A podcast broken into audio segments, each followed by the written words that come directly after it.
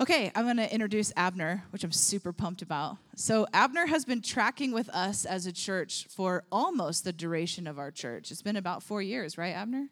Does that sound about right?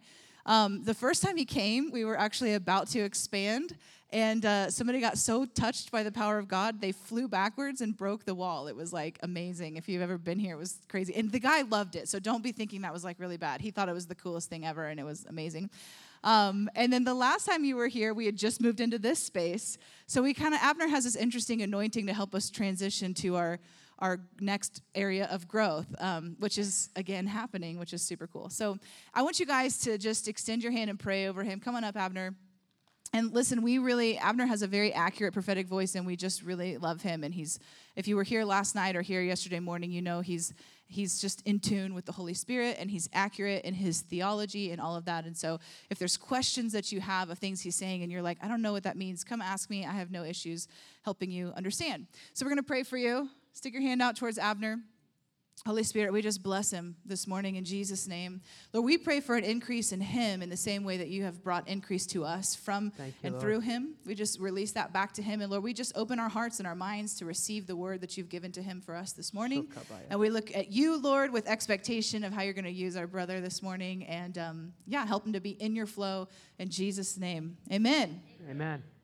Good morning. Great to be with you. Thanks, great Grant and Rachel, for letting me come. I'm privileged to have lots of really good friends around the world and what God is doing. Uh, I got a prophecy probably, it's good to get accurate prophecies, but I got a prophecy maybe 10 years ago. And the person said, You're going to go to all 50 states and around the world, but you're not just going to go as a guest speaker. You'll go and you'll be welcomed as a family member. And I found that to be true. And uh, one of the things uh, the Lord obviously is doing is he, he wants to make the people of God a family. And um, even the people of God that you don't like or disagree with, I've learned that too. So, uh, you know, there, there are certain things that, to me, if you embrace, you step outside the confines of the orthodoxy of the faith. But if you're in Christ and uh, you're, you're walking with Christ, I, I, I always say, You're my brother and sister. We can disagree. So the body of Christ is a beautiful thing. The body of Christ is like the Trump presidency. really is. It's like it's God's choice for now, and it's got lots of dysfunction, lots of Tweety birds, shouldn't go out. But it, in all its dysfunction, God still chooses it. A number of years ago, the Lord told me, He said, I don't really have any other, like, I don't have a plan B. It's going to be the body of Christ. So I'm working really hard with them to, to make it work. So, uh, real quickly, um, you should pray for the president too. I, I pray for every president. So, in fact, it tells us to do that. First of all, make all prayers. Uh, sometimes I, I see people that are very agitated, and it actually tells you one of the fruits of praying for your leaders is that you have peace with all men. so if you don't have peace, maybe you don't like some of your leaders. And it's in the Bible. So anyway, we we have a we have a resource table out there. Really encourage you to um, buy everything back there.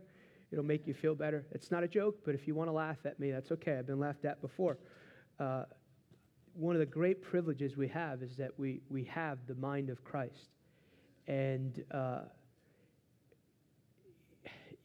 I'm just constantly fascinated that God doesn't think like me, but He requires me to think like Him, and He's trying to constantly deliver me of all stupidity. And what I found is most of the time, my issue is not the issue, it's the way I'm, I'm relating to the issue or my desire to see an issue resolved in the way I want it. And so we have a whole series called The Renewed Mind. And then uh, we have also a whole series, probably eight hours of teaching with my pastor on the subject of faith. Faith is it's also my next book that I'm writing now.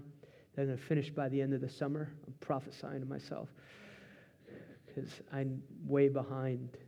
It's supposed to be in, in January. So, but I'm going to finish it. I am going to finish it.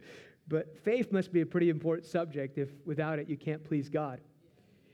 Paul told uh, Timothy, fight the good fight of faith, right? What I find is a lot of people fight faith. they don't fight the good fight, they just fight faith. and they get mad at people who preach faith. So that's really interesting, too. Uh, anyway, so the whole series on the subject of faith. And then uh, if you're just kind of starting to, or you want to really grow in the supernatural, my good friend wrote a great book called Go Preach Heal. It's on this really practical book on the supernatural. And if you're already walking it, it's a really, really uh, just great resource to grab in your hands to kind of push you along that lines. Bill Johnson has, says this about it a simple but profound look at what the Christian life should look like, a book filled with revelation. So you should buy that. Hey, why don't we pray? Because it's Sunday morning. And I thought Jesus was coming this morning in my hotel room. They're like, oh, no, no, this is normal. I said, oh.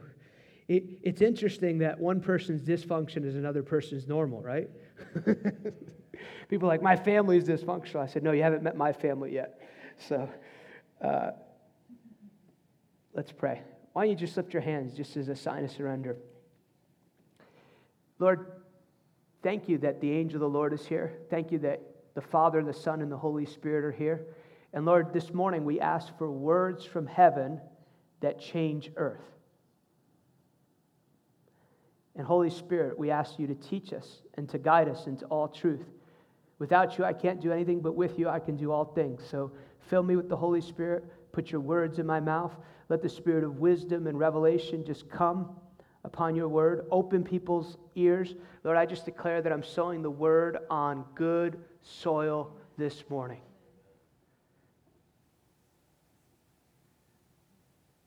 Let miracles take place. Let miracles follow the preaching of your word today. In Jesus' name, amen. Hey, my friend, you came in first yesterday for prophetic ministry. When I stood up here, I saw the Lord in the black, right? Yeah. I saw the Lord putting glasses on you, Holy Spirit glasses, to see your situations differently. And I feel like there's this invitation from the Lord that as you go before the Lord, the Lord wants to give you wisdom and insight to see the mountains in your life fall. And the key, a key part of what God is doing is the gold is in your mouth in this season and speaking correctly to that mountain. And the Lord's really pleased with you. And you need to keep going and don't look back. Hey, what's your name there? Yeah, yeah. Luann? Oh, one of my spiritual moms is Luann. There's a, a refreshing, delivering grace that God has given to you today, and He's lifting off burdens, weights, circumstance, and you came in here with a backpack of just overwhelming things, and the peace of the Lord is being released to you right now. And the Lord doesn't want you to just make it, He wants you to thrive. And He wants you to give hope that you can thrive. And uh, the Lord is going to be, in the next two years of your life, the Lord is going to begin to restore hope and He's touching your ears to hear His voice as never before. What's your name? Yeah. Paige? How old are you? You look really excited to be here.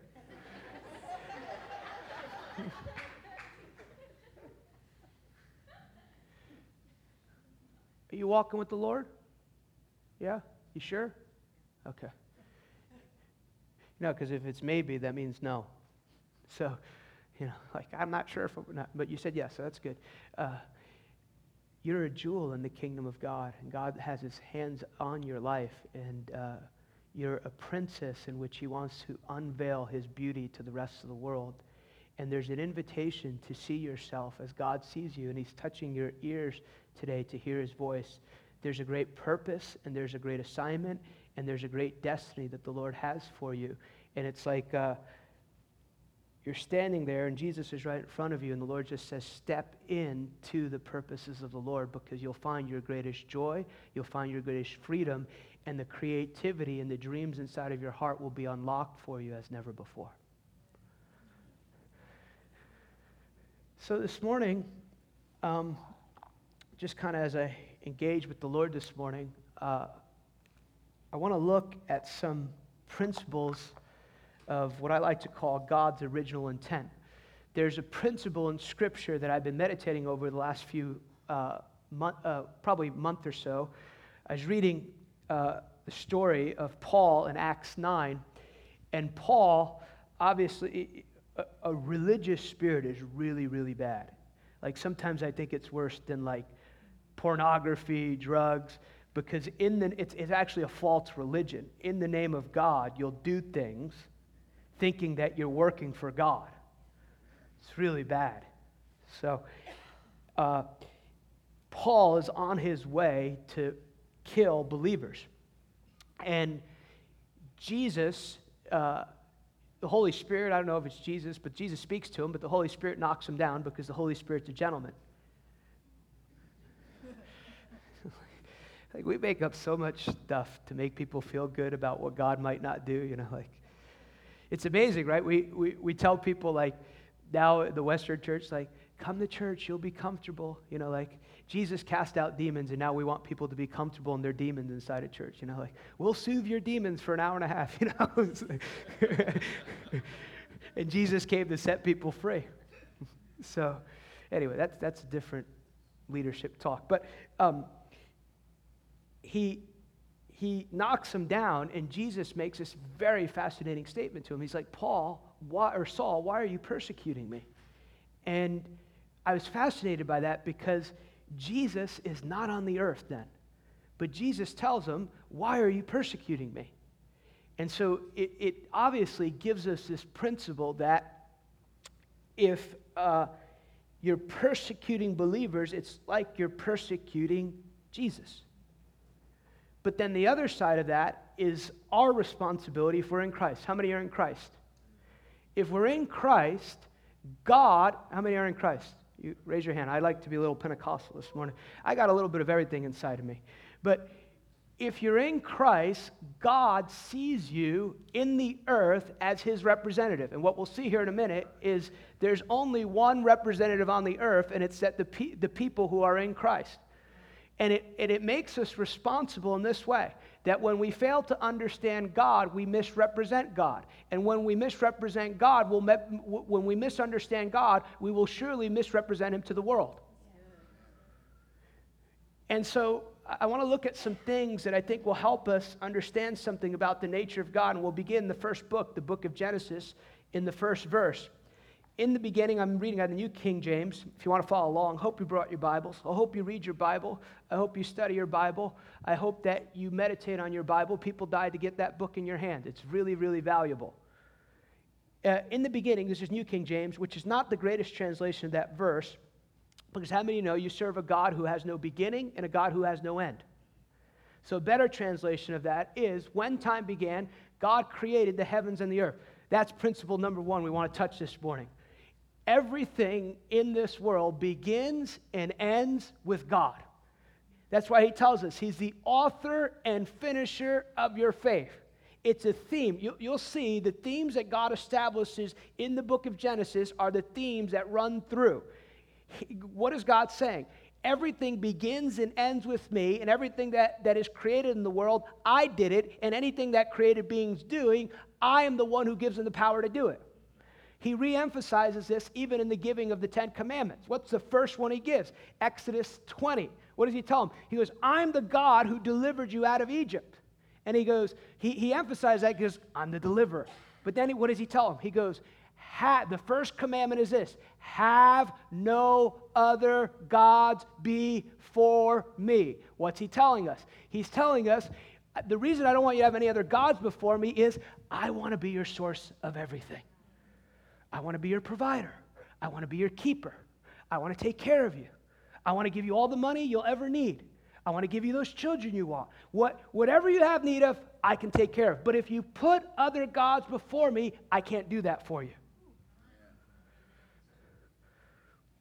So God creates heaven and earth, and that's really interesting to me. The Bible is really interesting to me. If you are bored reading the Bible, please get born again today because it is better than any Netflix documentary. And he like and God doesn't hide the, the, the, the, the, the challenging things that we find about biblical characters. And I believe part of it, it's not so we can go, oh, let me mess up. It's so we can be encouraged that when we miss a turn, God loves identifying with weak humanity. That is a theme in Scripture. No matter where you're at today, no matter what you've gone through, there's a God who's always like, I can help you. You're like, I've been married eight times, I can help you. I keep messing up with the same thing, I can help you with that. I've been depressed my whole, I can help you with that. My whole family hates me, I can help you with that. No, no, you don't know what I've done. I can help you with that. He never throws people away. So he creates heaven and earth. And how many know that God doesn't need a place to live? But he's establishing a principle because what you'll see, he develops this pattern in the book of Genesis that he chooses to set up the foundation of his kingdom in heaven. According to Psalm 11, the Lord is in his holy temple, the Lord's throne is in heaven. So God chooses to live in heaven. Heavens and the earth. And the earth was without form and void, and darkness was on the face of the deep, and the Spirit of God was hovering over the face of the waters. Now you notice there that the Spirit of God is there, but on, on uh, the Holy Spirit is there and He's moving, and notice that the earth is without form and void. And the way that God puts order together is by speaking His word, and there's not anything that happens unless that is spoken. The Holy Spirit can be in a room, but unless certain things are spoken and declared, it's not moving anything. In fact, angels are waiting for you to capture what God is saying. A lot of people, angels, unfortunately, don't have a lot of work to do. Because when we say things outside the bonds of what God intends us to say, then they're, they're standing there and they're going, I'm losing my mind. And they're going, I don't know what to do. And they're going, it's always bad. And they're they can't work with that. They can only work with words from heaven. And be careful of allowing culture to define your words. When you get older, you get these bumps and stuff. Really? Where does it say that in the Bible? So then he establishes this other principle where he doesn't just tell us once, he tells us over and over again. I, I, always say he could have just said, I spoke the universe into existence and let's move on. But he emphasized, I always say, often God will illustrate things in the stories of creation to illustrate uh, a sermon. He says over and over and over again, God spoke, God spoke, God spoke, God spoke, God spoke, God spoke. There's not anything created on earth that didn't happen first without it being spoken from the mouth of God. And then the crown jewel of his creation, verse 26. Then God said, Let us make man in our image. Why are people valuable? Because everyone is made in the image of God. Everyone has the image of God on the inside of them. That's why we honor people. That's why we respect people everywhere we go. Not because of necessarily if they treat you right, but because they're made in the image of God. According to our likeness. Notice that man is given an aspect of the personality of God. And let them. Now that's a really big deal in verse 26. Notice he doesn't say, let us. So he says, let them. Let them, let them, let them, let them, let them, let them. Let them have dominion over the fish of the sea, over the birds of the air, over all the cattle. Then he reemphasizes that, that point over all the earth. What's he doing? He's giving them stewardship of the earth over every creeping thing that creeps on the earth. Verse 27. You'll also see in the book of Genesis, you will see what is what, what you can look to if you want to build a, a healthy society. Why do you see all these attacks on gender roles? Because once you destroy the gender roles that God assigns, you would destroy a healthy society. In the next 15 and 20 years, we're about to see this is not evil prophecy, this is just the fruit of our choices. If you keep going down this whole transgender thing, you will see brokenness in our society at a level we've never seen because we are, we are breaking the foundation of society, which is a man, a woman, and children, and a family. In the image of God, he created male and female, he created them. Verse 28 Then God blessed them, and God said to them, Big verse right there. Notice he establishes man as his representative, and then the, fir- the same voice that is speaking the universe into existence is the same is the first voice that Adam and Eve ever heard. So how do they know what to do? The voice of God. What qualifies them to do a stewardship of the earth? The voice of God.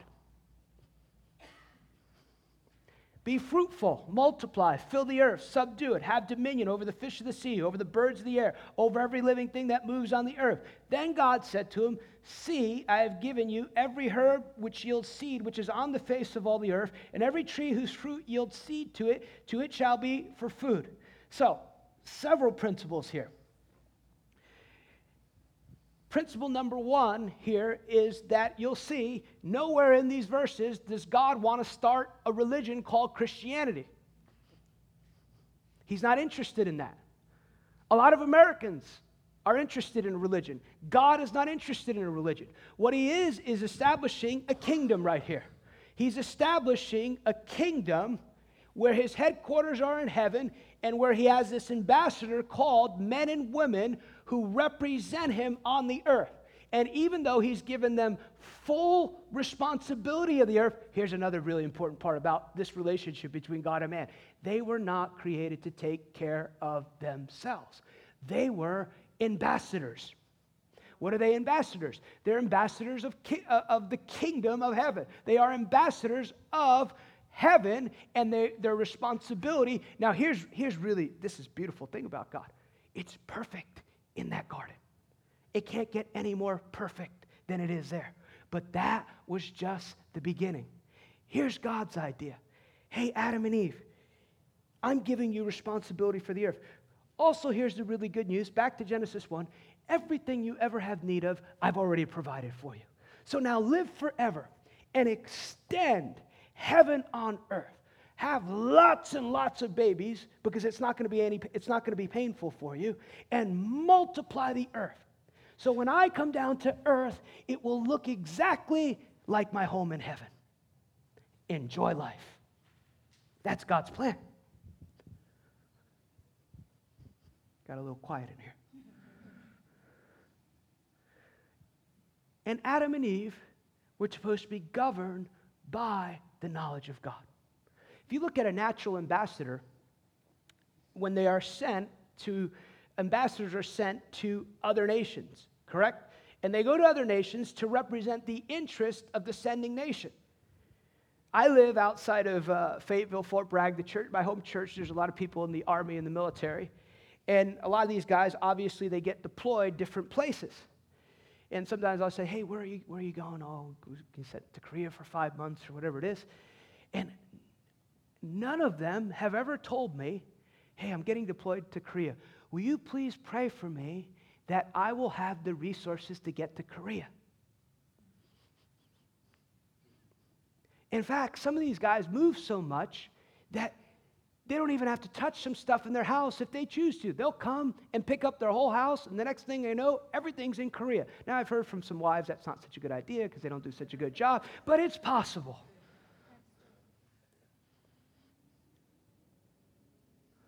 Or they've never said to me, hey, listen, I really believe in God. I need a new uniform when I go over there. Why? Because the sending government, the United States, is fully invested in them on their mission and has taken care of everything they would ever need when they go over there. What did Jesus say? As the Father has sent me, so I am sending you. New Testament equivalent to that one. But when an ambassador is in a nation, everything's taken care of. They usually have a really nice place to live. They send their kids to certain schools. And usually those schools are, if they're from America, they send them to English schools. So they bring everything from their nation. They have everything, almost everything they'll need from their nation to be taken care of in a foreign nation. Now, also, the job of an ambassador is never to tell his opinion. When you talk to an ambassador, they say, What is your what what does your country believe about same-sex marriage? He never goes, Well, I think this. He says, The position of my nation is this. What is, your, what is your country's position on what's happening in the Middle East right now? The position of my nation is this they never give their opinion. They are representing the interest of their government, and that's what they're there to do. And in return, the government makes sure that they are absolutely and profoundly taken care of. So let's look at another principle. Genesis. So, what is Adam and Eve? Adam and Eve were God's representatives. They were made in the image of God because when you looked at Adam, you were supposed to see what God looked like. What does it say about Jesus? See, you'll see the New Testament equivalent. We probably won't have time to get it because that's this is like a six-hour teaching that I'm doing here. But what does it say about Jesus? He is the image of the invisible God. Jesus, as the second Adam, fulfilled everything Adam was supposed to fulfill. When you see Jesus, you see the life that Adam was supposed to lead. Look at uh, 2, verse 11. There's a reason I'm reading this. I think there's a reason to everything I do. Hopefully. this is a really important point, you know. I always like to say that because, but I've never, I, I, was thinking one day when I was teaching, I said, this is a really important point. And then I thought to myself, I never give points that I think are unimportant. I said, hey, I'm about to give you a point that makes no sense, so just don't tune out for the next few minutes, you know. Look at verse 11. The name of the first is Pishon. It is on which skirts the whole of Havilah where there is gold. And the gold of the land is good. Bdellium and onyx stone are there. The name of the second river is Gihon. It is, is the one which goes around the whole land of Cush. The name of the third river is Hiddekel. It is one which goes towards the east of Assyria. And the fourth river is the Euphrates. The reason I read these verses is because you actually see that in the original creation, God put gold and onyx in the garden. Now, if you're around the body of Christ, especially if you're Pentecostal, you know where else is there gold? Heaven. He puts part of heaven on the earth and he says, increase heaven on earth. And by the way, it's really nice. Some people are going to have to go to Bible college when they get to heaven. I mean, what are you going to tell Jesus then? This ain't right. You only got two choices then. I'm convinced that when some people get to heaven, there, there's like a, a little Bible college they go to. All right, send them to Bible college. They didn't, they didn't read the Bible.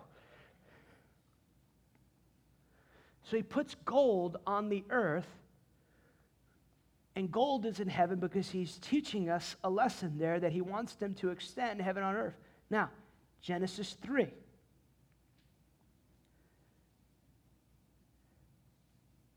Verse 3, the tail end of verse 3, just for the sake of time, let's read that.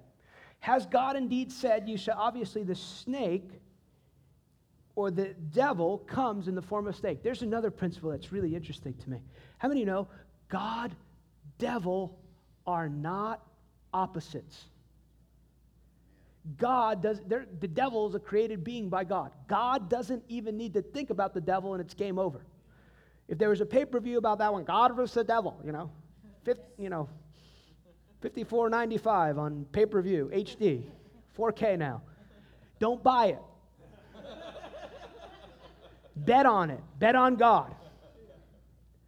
But I'm telling you, I think that God has a sense of humor.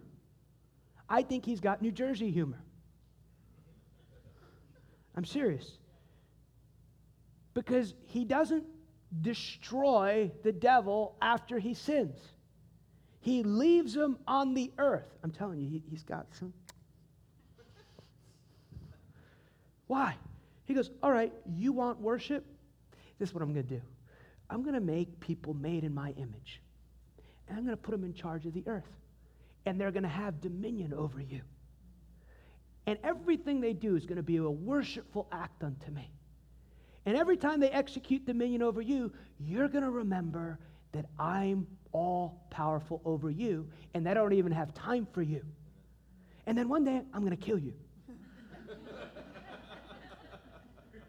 you were made to have dominion over the devil.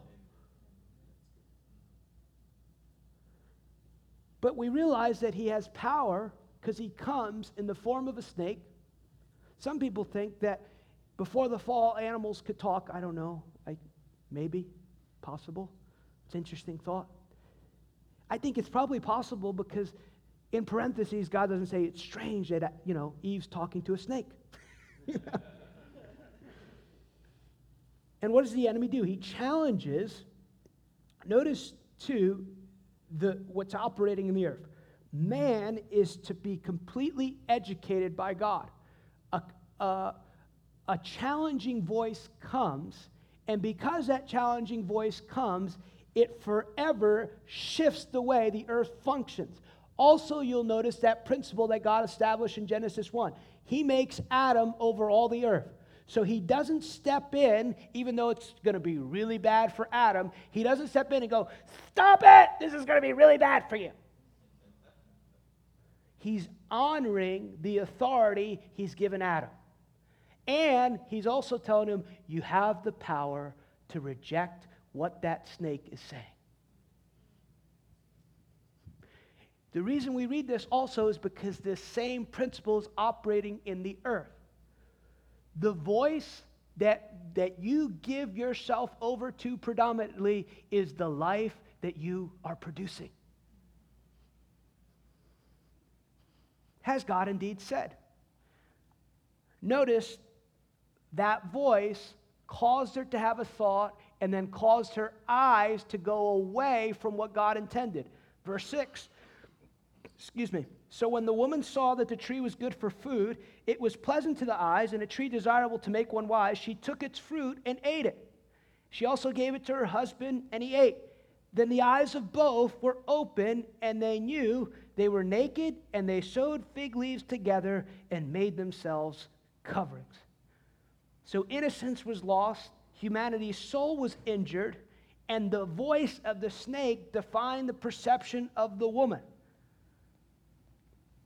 But you'll even see, even in the Old Testament, God is working through the lens of His Word and through the lens of His voice to give people the knowledge of God that they will need to operate in the earth.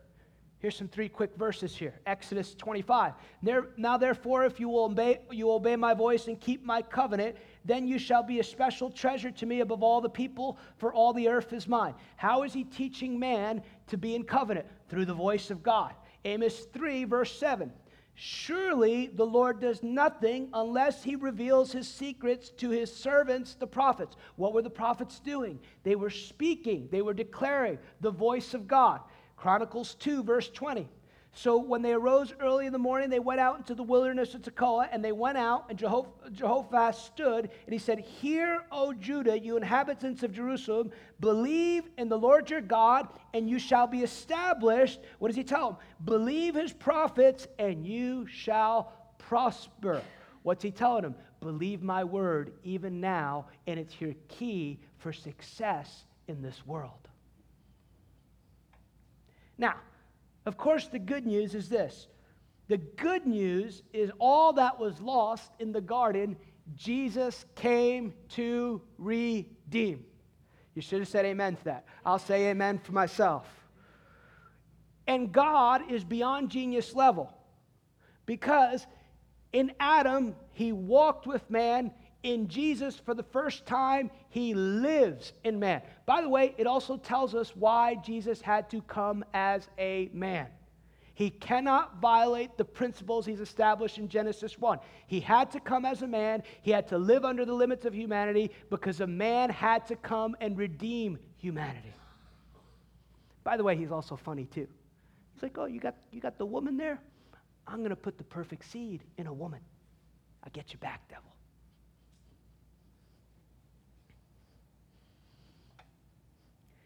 So, what's the first thing that Jesus comes when he says? He, Jesus reintroduces this priority of, the, uh, of, of re educating humanity and also healing the injured heart of humanity.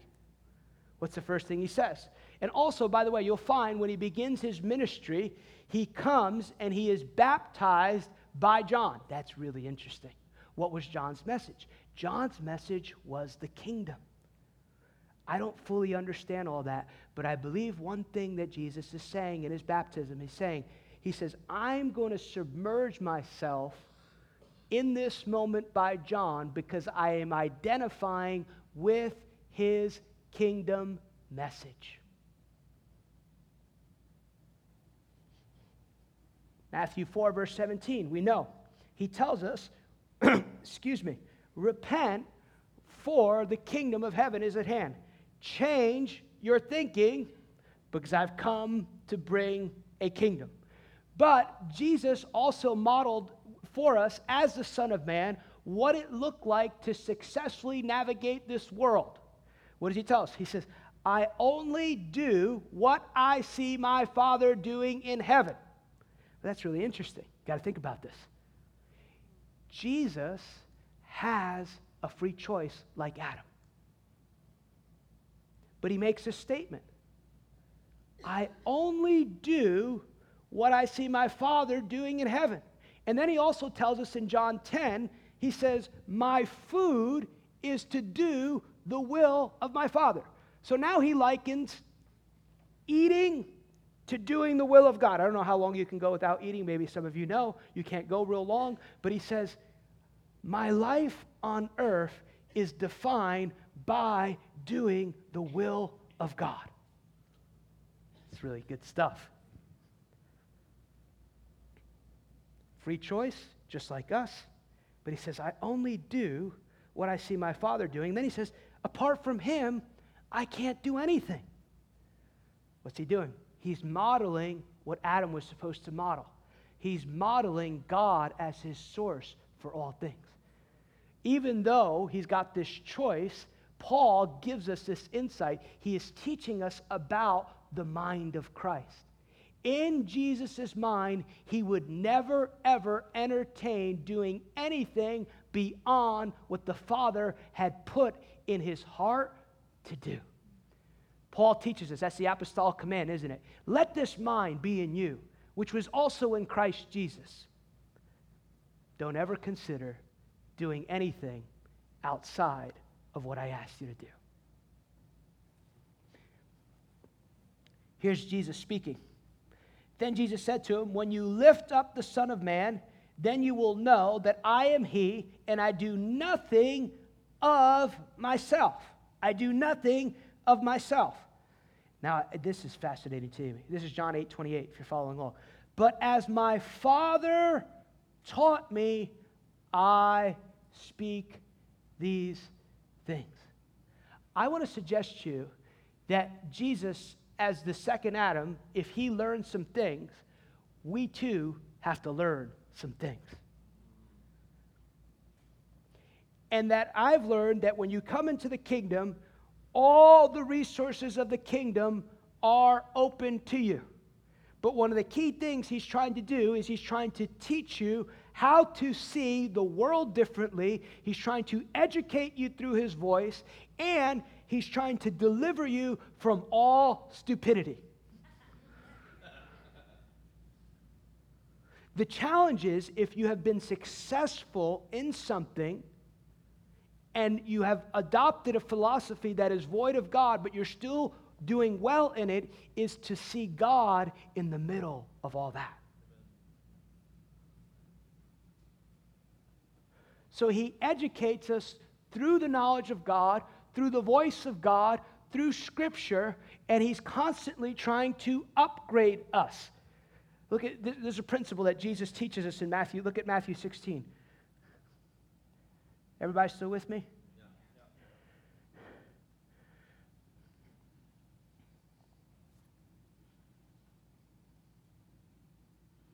This is, of course, Jesus' interaction with Peter. We'll pick up the story. Verse 14. So they said to him, Some say, he's asking him, Who do they say that I am? Some say John the Baptist, some Elijah, others Jeremiah, one of the prophets. And then he said to him, But who do you say that I am? And Simon Peter answered and said, You are Christ, the Son of the living God.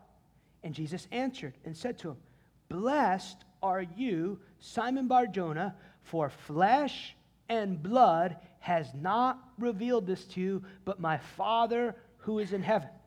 And I say to you, you are Peter, and on this rock, keep this, this is really, really, really important. On this rock I will build my church, and the gates of Hades shall not prevail. So, what is he teaching us? He goes, By the way, Peter, you nailed it. You have revealed knowledge, you have understanding. And then he says, On he says, on the statement you've just made, but he's also teaching us a principle. He says, on revelation knowledge is how I build my church and how I build people. Now, a lot of people know that, but I've learned with God, He brings you into the kingdom, and then He's wanting to build this house based on revelation knowledge. He wants you to be completely educated according to his voice, according to the word of God, and he wants to completely deliver you of all world system thinking. And so he what he does is he begins God reveals truth to us in degrees. One example from my life is I told a story 20 years ago, he told me, he said, You're gonna, you're gonna do that. You're gonna, you're called. I'm gonna bring you around the world. You're gonna preach the gospel. You're gonna see the power of God displayed. What's he doing? He's revealing to me revealed knowledge, truth in degrees, and he is looking for me to receive it by faith and then begin to make choices along those lines. Back then, I thought being Another Benny Hinn would be a really good idea. Wear the white suit, knock people down. Holy Spirit. I just thought, I just loved Benny. I didn't know I had a prophetic gift 20 years ago. I didn't know how the Holy Spirit would operate through me. But you receive that truth, and what does He do? He's looking to build truth upon truth upon truth upon truth upon truth. Uh, a day later, I read John 14, 12, and it says, If you believe, you'll do the works that I'm doing and greater works. Back then, I got no words of knowledge. I just thought the scripture was sufficient. So I just began doing what he told me to do. Then I learned about words of knowledge. Then I learned about different things. But you don't learn about it unless you say yes to what he says, and then he begins to unwrap your mind to that truth. Here's another one. I was praying one day, and this is a whole long story, but I was praying one day, you know, praying, Lord, Lord, this, that. And the Lord speaks to me. He says, He says, Your father, your grandfather, my grandfather was a minister of the gospel. Where'd my water go? Somewhere. Oh, there it is. Thank you very much. I'm going to land the plane here in a minute, but I want to establish a principle. My grandfather was a preacher, great, great preacher, church planner, worked with a lot of different groups. And the Lord speaks to me. He said, Your grandfather was an amazing minister of the gospel. When I go to Puerto Rico, they say you preach exactly like your grandfather. He says, But he never broke the spirit of poverty off his ministry. I'm going to teach you how to break the spirit of poverty off a generation of ministers to come through radical generosity. So I was like, Ooh, that's fun. Until I found out the uncomfortable things he would ask me to do. I remember the first time God asked me to give $100. I said, The devil's a lie. $100 is a lot of money. $100 is a lot of money when you got 600 in the bank. And then I'd go to churches and get more love than offering, and he goes, Give it all away. I said, No, down here we got to pay bills.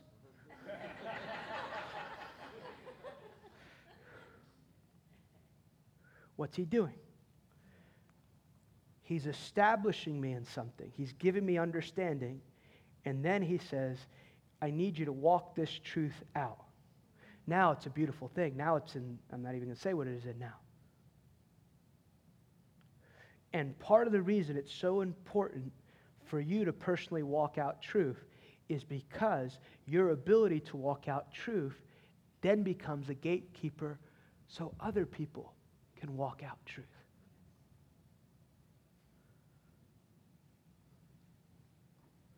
Because he constantly wants to trust you with more. Let's look at this principle. We'll land the plane. And it's extremely important that you let God put the foot down on the gas in every area of your life. Because if you don't keep growing and growing and growing and growing and growing in truth, you will cease to be relevant in that area of your life that you're not growing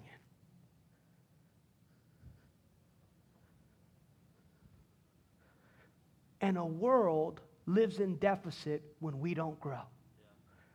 Look at Mark 2. We will land the plane with this. Have you got something out of this today? Look at Mark, the second chapter. Then the disciples of John and the Pharisees for fasting, and they said to him, Why do the disciples of John and the Pharisees fast, but your disciples do not fast? Let's ask this question here, real quick. Is fasting a good thing? Yes, it is. He's not, this is really interesting. He is not teaching against fasting here, because elsewhere in the Gospels, he says, When you fast. So on the outside, when we look at these people, wow, they're fasting. Praise the Lord. Do you know that you can be involved in religious activity and God has nothing to do with it? Who's asking the question? Disciples, John's disciples. Now, this is really interesting because John's disciples are not people who could not discern the voice of God or what God was doing. Most people rejected John's ministry. These guys were forerunners. They're going, yeah, he's a little different, but that's God. But what's really interesting is they had an understanding of what God was doing in one season, but they completely missed what God is doing in another season. This is why it's important to stay humble, to stay teachable, and, and don't, don't define the boundaries by which you're going to operate in. There's a reason that 20 years after Toronto, we're not singing the same songs that they sang in the early outpouring. Same outpouring, but seasons have shifted. Pharisees. These are people, obviously, they're the most influential. They're known for their accurate and therefore, uh, therefore authoritative interpretations of the law. Essential to the training of the Pharisees was the belief that if they could follow the interpretation of the law, they could hasten the coming of the promised Messiah. Here's what's also interesting their motive is not so bad. But when you have right motives, wrong thinking, you produce perverse behavior. A lot of people are like, well, they're, they're, they're, they're you know, they're, they're nice people. No, I'm not saying they're not nice people. They have perverse thinking. There's a lot of nice Muslims I meet when I go to London. They want Sharia law. Anyway, here's the thing what did the, what did the law teach? Here's the thing the law actually only required one day of fasting on the Day of Atonement, but many other fasts had been added. And because Jesus is a teacher, most teachers back then instituted among their disciples fasting. So these guys are fasting, they're engaged in this. This is who's asking Jesus this. Then Jesus said to him, Can the friends of the bridegroom fast while the bridegroom was with them? As long as they have the bridegroom with them, they cannot fast. But the days will come when the bridegroom will be taken away from them, and they will fast in those days. No one sews a piece of unshrunk cloth on an old garment, or else new piece pulls away from the old, and the tear is made worse. And no one puts new wine into old wineskins, or else the new wine bursts the wineskins, and the wine is spilled, and the wineskins are ruined. But new wine must be put into new wine skins. So, what is Jesus telling them? In a really nice way, Jesus is telling them, in the nicest way possible, Jesus is a lot more plainer than we make him out to be. He's not a Bernie supporter drinking a latte at Starbucks. Gets quiet. It's just not. He's telling them, he goes, guys, it's a season of celebration. Back then, they, they had seven days of celebration for, for a wedding. I'm going to institute that at mine. and no one would ever think of fasting during a celebration. And so he's telling him, he goes, guys, this is a season of celebration. And so your actions are incongruent with the season that you're in. And then he gives that analogy. He says, No one puts new wine into old wineskins. Now, notice this is also really important. This is why I say God gives us truth in degrees. He doesn't tell them that the old wine is obsolete. He just says the new wineskin, which is your mind, the new, the, the new wineskin is able to hold the old and the new together because truth builds upon truth upon truth. Now, here's something also interesting. Thank God we find out later that a lot of John's disciples, they, they get the Jesus thing. They're like, okay, this is God, and they join it. But we also, and some of the Pharisees do as well, but some, many of the Pharisees rejected, obviously, as a whole, most of the Jewish people reject Jesus as the Messiah. So here's what happens, and this is the danger of not growing. The danger of not growing is you will cease to be relevant because there is no form of Judaism that exists in the earth except Messianic Judaism that is relevant in the earth today. Nothing is even close to what's taking place in the Old Testament. Everyone, every every Judaism that exists, even Orthodox, even whatever you want to, you know, reform, any of it is not even close to anything you find in the Old Testament. So the danger of not growing is you will cease to be relevant. I know there's a great amen in that place. I can hear it. And the reason it has to be at the forefront is because when we move into the things of God, when we advance into the things of God, when we see the fruit of God, of the miraculous, and we see the fruit of God's favor and grace upon our life, there is a tendency to kind of define our current experience as the place where God wants to keep us. I like to evaluate my life at least every three months. I go, where am I at with this? Am I growing in this? Am I remaining stationary in this? Am I choosing to grow? Has God asked me to stretch again and I, and I haven't stretched? Because I want to stay in the rhythm of a wineskin that's flexible to receive the new wine and the old. And you're doing, and you're on a great path in this room. But be on guard from ever thinking that you've ever arrived in anything in God. Because He's constantly trying to grow you in things. Now, in just the area of giving for me, I always have giving goals. Every year I want to give more money, both personally and through our ministry. Why? Because it's a high value of mine.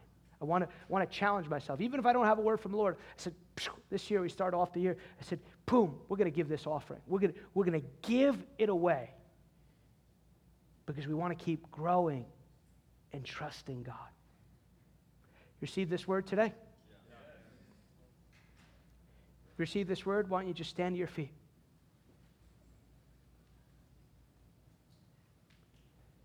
Thank you, Lord.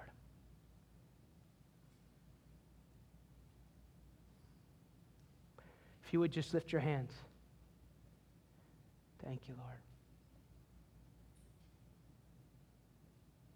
I just want you to just pray this prayer today with me. Say, Father, teach me your ways.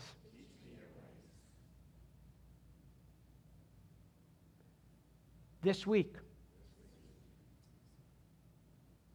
expand my understanding of you. I never want to stop growing. Hmm.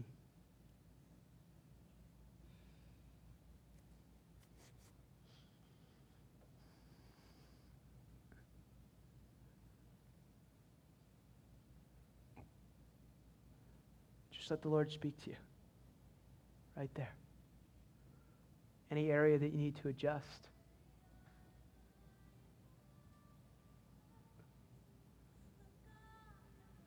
You, Lord.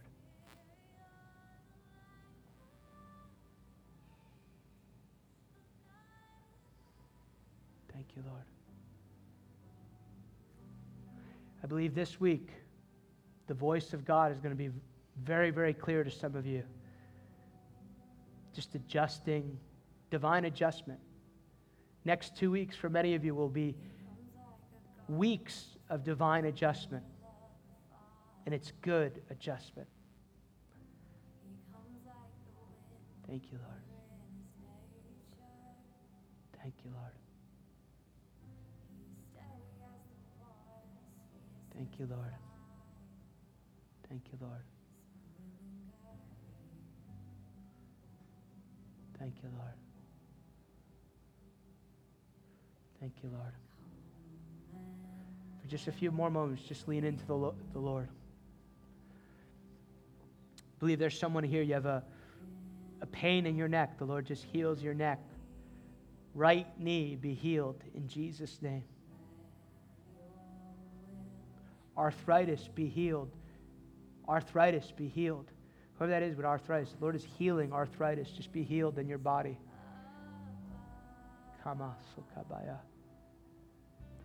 For some of you, that two week period, some, it's something along the lines of reminding you of something maybe you put down in a, in a previous season that you were never supposed to put down. And the Lord's going to cause you to pick that thing back up. Thank you, Lord. Thank you, Lord. Thank you, Lord. Thank you, Lord. Thank you, Lord. Thank you, Lord. Now just take a moment, just gently put your hand on the person next to you. Just, just release a blessing to that person next to you. Pray for them like you would want to be prayed for. Maso kabaya.